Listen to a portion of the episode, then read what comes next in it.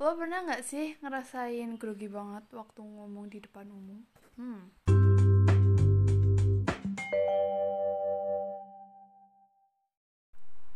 Hey you, selamat datang di JJS ID Podcast Jalan-jalan santuy podcast Balik lagi bareng gue Wulan dan Jul. Mari kita ngobrol-ngobrol dengan santuy. Public speaking. Dalam bahasa Indonesia, public speaking sering disebut juga berbicara di depan umum atau berbicara di depan publik. Menurut David Ferenczi, public speaking adalah sebuah proses komunikasi berkelanjutan di mana pesan dan lambang terus berinteraksi di antara pembicara dan para pendengarnya. Grogi Eh, Kalau gue ya grogi di depan umum, di depan publik gitu Itu pasti, gue tuh setiap kali mau maju presentasi kek Ataupun kayak bacain apa gitu di tempat duduk gue waktu gue sekolah gitu ya. Tetap aja gue tuh grogi kayak iya ampun masa gue sih diliatin kayak gitu loh. Kayak ngerasa kayak gitu ya. Oh, Eh, belum nyapa nih teman-teman. oh lupa. Hai semuanya. Hmm, apa kabar? Semoga baik-baik aja ya Ya, sehat selalu mumpung ya inilah. Walaupun kondisi bulan-bulan ini dan bulan-bulan kemarin tuh tidak baik-baik saja iya, tapi kita harus semangat dan jangan lupa minum vitamin. oke jangan lupa olahraga Oke, air putih jangan lupa itu. Aduh. oke Ini kali gimana ini ini? Kita mau ngomongin tentang public speaking Oke. seperti yang udah lo jelasin tadi di awal public speaking Iya. kan itu sama aja kayak ngomong di depan umum kan Iya, benar. yes Dan ngomong di depan umum namanya di depan umum kan pasti dilihatin Din banyak banget. orang gitu orang kadang-kadang kita diem aja dilihat Diliatin aja jadi- jadi- rugi. iya grogi gitu kita nggak ngapain kayak misalnya di tempat umum diem nggak ngapa-ngapain tapi diliatin gitu sama orang kan jadi grogi Kayak kan. ya, yang pertama tuh grogi, yang dua Ha-ha. itu jadi risih. Kalau aku, jadi nggak nyaman juga iya, kalau gue begitu. Hmm, gimana nih? Ayo. nah Hmm, lo pernah punya nggak pengalaman uh, waktu lo public speaking? Pengalaman buruk tentang public speaking lo gitu?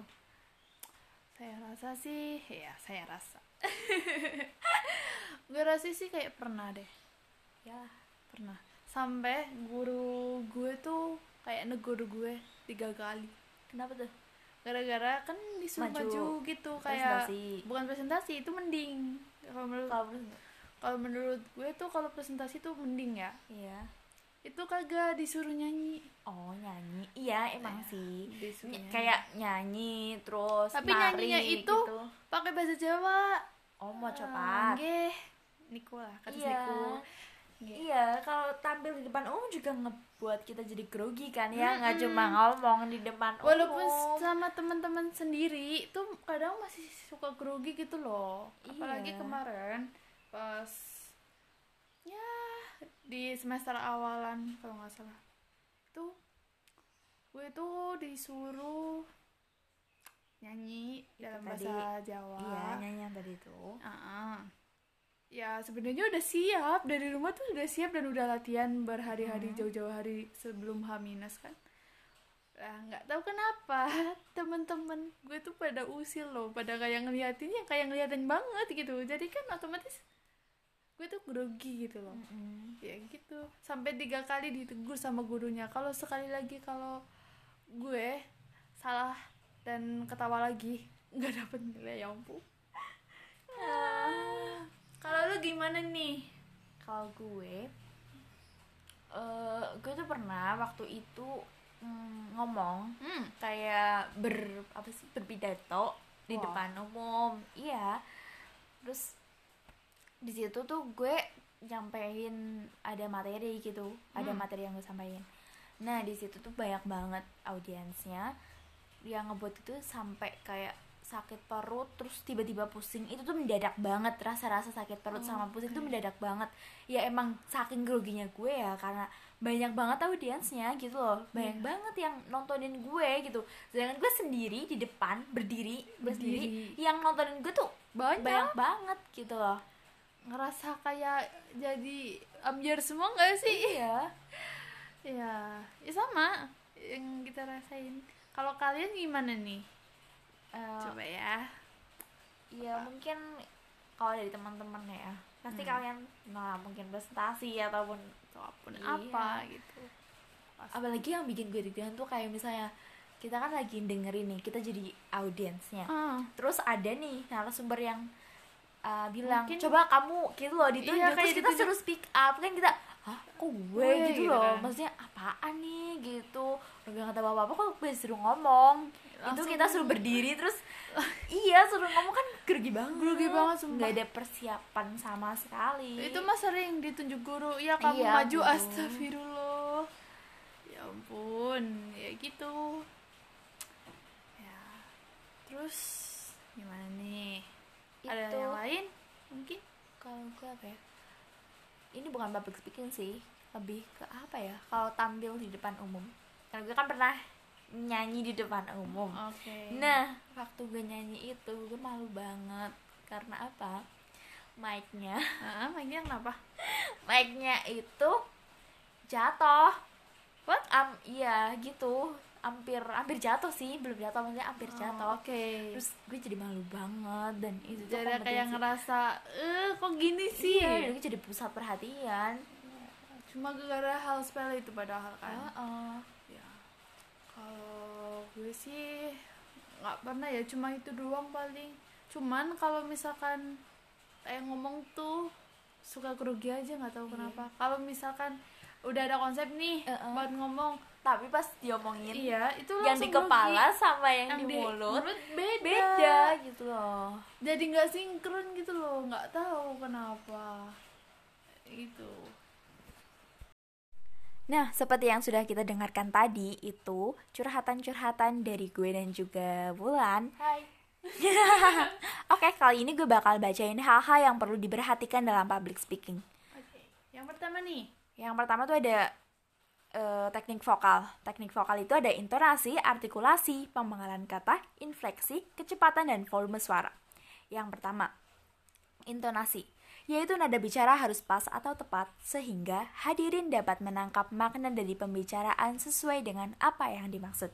Dalam bernyanyi dikenal istilah pitch, yaitu pengambilan nada yang tepat. Yang kedua ada artikulasi, yaitu pelafalan atau pengucapan kata demi kata secara benar dan juga jelas. Contohnya, pembicara harus mampu mengucapkan kata dalam bahasa Inggris head, heart, health. Apa sih ini aku gak bisa. Gue gak bisa pelafalannya. ya itulah ya. intinya itu ya guys maklumin ilatnya wong Jawa Oke. Next ya, next ya. Gitu. Serius ini kita mau bacain malah jadi ngobrol lagi. Tadinya mau serius. Oke, guys. oke Maklumi guys.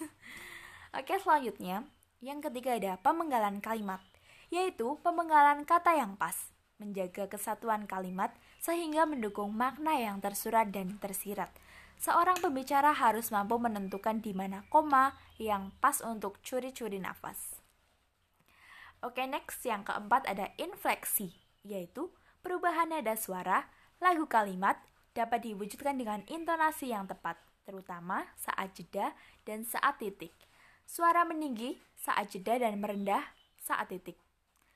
Yang kelima, ada kecepatan, yaitu kecepatan bicara atau tempo hendaknya bervariasi. Berdasarkan sebuah riset, kecepatan berbicara dalam bahasa Indonesia adalah 104 sampai 144 kata per menit. Yang keenam ada volume suara. Keras lemahnya suara. Suara ini disesuaikan dengan kebutuhan dan suasana. Nah, yang B ada bahasa tubuh. Bahasa tubuh yang baik juga sebagai pertanda bahwa seorang pembawa acara atau pembicara dapat menguasai suasana yang ada, tidak grogi atau menunjukkan kepercayaan diri. Untuk itu, hal yang harus dilakukan adalah yang pertama, melangkah dengan tenang dan yakin. Yang kedua, Cari tempat berdiri yang tepat di posisi yang dapat dilihat semua orang. Yang ketiga, berdiri tegak, jangan membungkuk, bersandar di dinding atau meja. Jangan berdiri miring. Yang keberapa ya? yang keempat, melakukan kontak mata kepada audiens atau pendengar. Yang kelima, berikan mimik wajah atau ekspresi wajah yang sesuai dengan pembicaraan yang sedang diungkapkan. Nah, itu tadi hal-hal yang perlu diperhatikan dalam public speaking. Apa sih yang bikin kita gugup? Iya, Yang pertama itu biasanya pengalaman pertama. Nggak tahu itu di tempat baru atau gimana. Yang kedua, suasana baru. Hmm, berbeda mungkin. Yang ketiga ada merasa menjadi pusat perhatian. Yang keempat merasa berbeda atau tidak percaya diri. Yang kelima trauma pada masa lalu. Yang keenam perasaan tidak siap tampil. Nah, tadi kan udah disebutin tuh penyebab-penyebab kegugupan atau kecemasan. Hmm. Sekarang ini kita mau bahas tentang cara, mengatasi kegugupan. Yang pertama ada Hilangkan pikiran negatif. Saat ingin berbicara di depan umum, tentu akan timbul rasa takut dan cemas yang kemudian memicu segala pikiran negatif. bagaimana saat berbicara tidak ada yang memperhatikan. Bagaimana kalau tiba-tiba lupa kata? Hmm. Terus, semua pikiran yang buruk itu akan bercampur menjadi satu dan bisa membuat semakin stres. Untuk mengatasinya, kita dapat belajar dari orang yang telah berpengalaman atau bacalah buku motivasi agar dapat tampil percaya diri di depan umum Ucapan pada diri sendiri bahwa aku bisa. sebelum melangkah ke depan umum. Oke, tadi itu kan hilangkan pikiran negatif.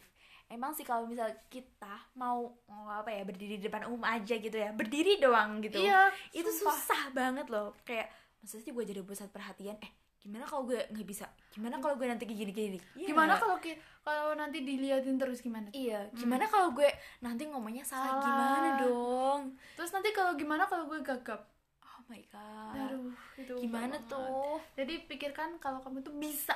Ya, kita tanamkan di pikiran kita bahwa aku, Aku tuh bisa. Oke.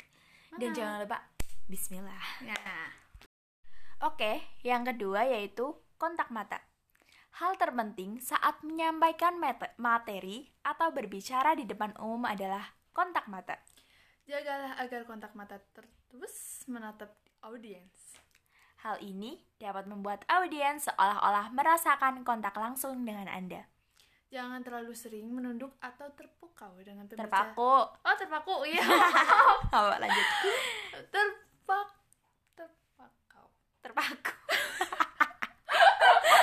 Terpaku, Yang. Oke. Oke, maafin Rugi. Dengan membaca teks karena hal ini justru dapat meningkatkan rasa gugup yang ada. Melihat ke arah lain yang bukan audiens juga biasanya akan membuat cenderung lupa kalimat. Nah, itu tadi kan ada apa? Jaga kontak mata. Kalau gue sih ini ya. Misalkan kita lagi ngomong nih di depan banyak orang. Hmm. Orang. Aduh, Nah. tipu. Terus kita tuh kalau nggak natap orangnya kita kan dikiranya kayak nggak apa sih nggak realistis kayak gitu. Terus nggak kayak main-main Oh, doang itu. oh. Kadang sih kalau gue tuh buat ngatasinnya ya, kalau mungkin natap ke jam dinding ataupun natap ke tembok kan kayak tertera banget kan, Hmm.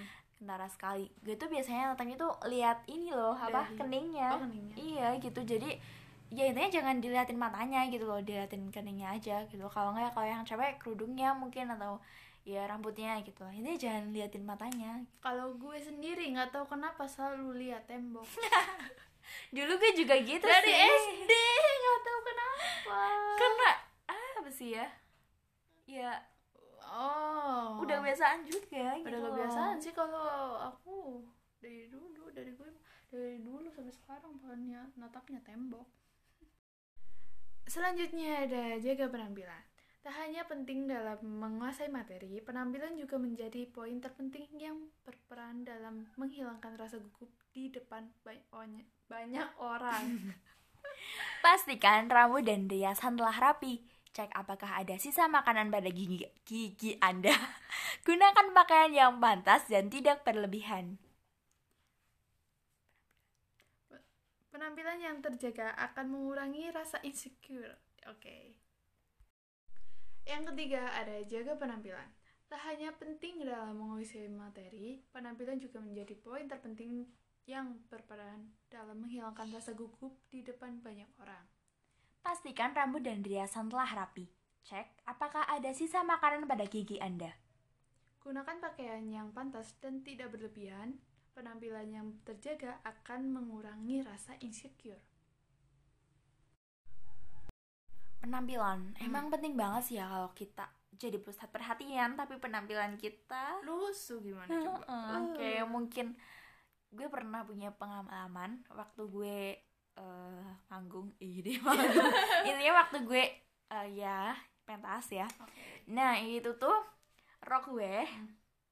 rok gue tuh jadinya ini loh apa ya lo tahu kan rok dia tuh roknya modelnya tuh kayak kain Oke. cuma diklipin ada Oh iya iya. iya. beniknya apa Iya, sih iya, kancingnya iya, itu iya, loh dipakai Tahu. Iya, nah itu tuh gue salah ngan, gue tuh salah ngancingin, jadinya tuh panjang, yang sebelah panjang, Hmm, yang, yang sebelah sebelah pendek, pendek. Ya gitu. ampun. Itu malu banget sih gue. Walaupun panjang pendeknya itu harus di itu lagi. Iya, iya mungkin iya nggak terlalu kelihatan sih, cuma kan tetap aja ngera gue tuh jadi ngerasa gak nyaman gitu loh. Hmm. Terus roknya itu bener-bener super pendek sih, gue iya gue roknya tuh bener-bener pendek yang buat gue tuh oh my god ini kenapa pendek banget sih gue Itu tuh dikasih dari mana?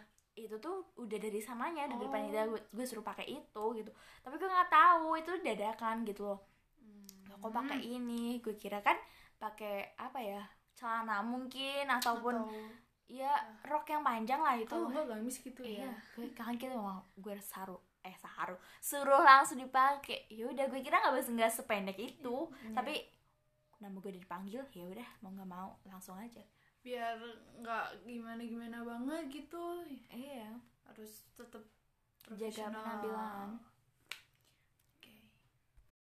Yang keempat adalah latihan nafas.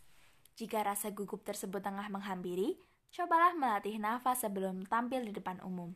Rasa gugup sangat berpengaruh dengan pola nafas. Pola nafas bisa cenderung pendek dan tidak teratur. Oleh karena itu, cobalah untuk tarik nafas dalam dan buang nafas secara perlahan-lahan. Tarikan napas yang dalam akan menenangkan diri dari rasa gugup.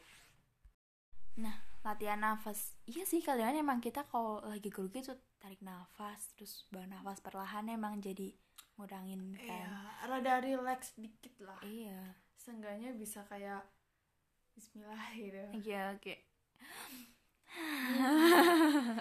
Bisa nenangin dulu, diri dulu lah bentar. Yang terakhir atau yang kelima adalah latihan rutin.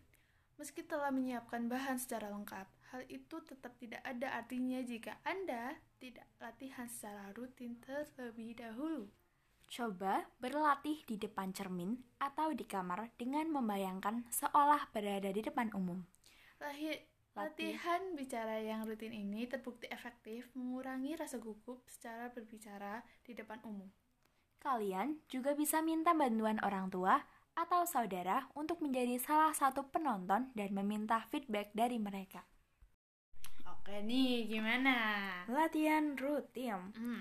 Iya sih latihan rutin kayak latihan sendiri aja di depan cermin gitu ya. Kita ngomong sendiri, ngomong sama diri sendiri, Sendiri. gitu. Tapi jangan keseringan.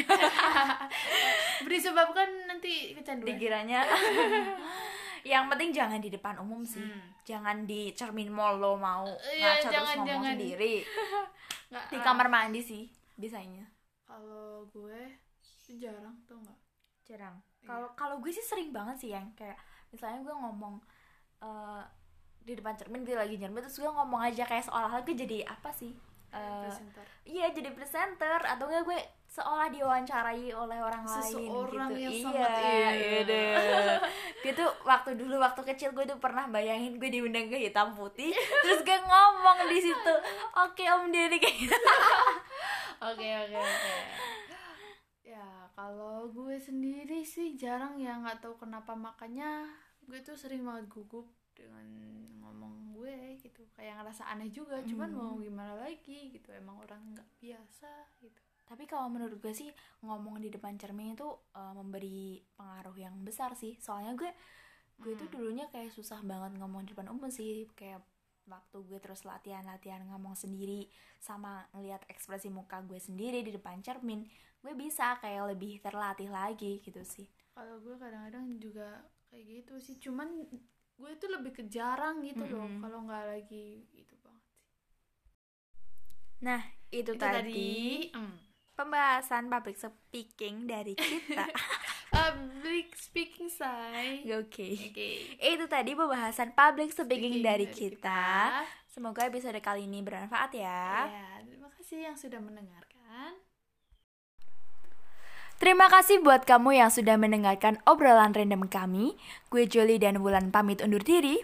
sampai ketemu di episode selanjutnya Bye bye.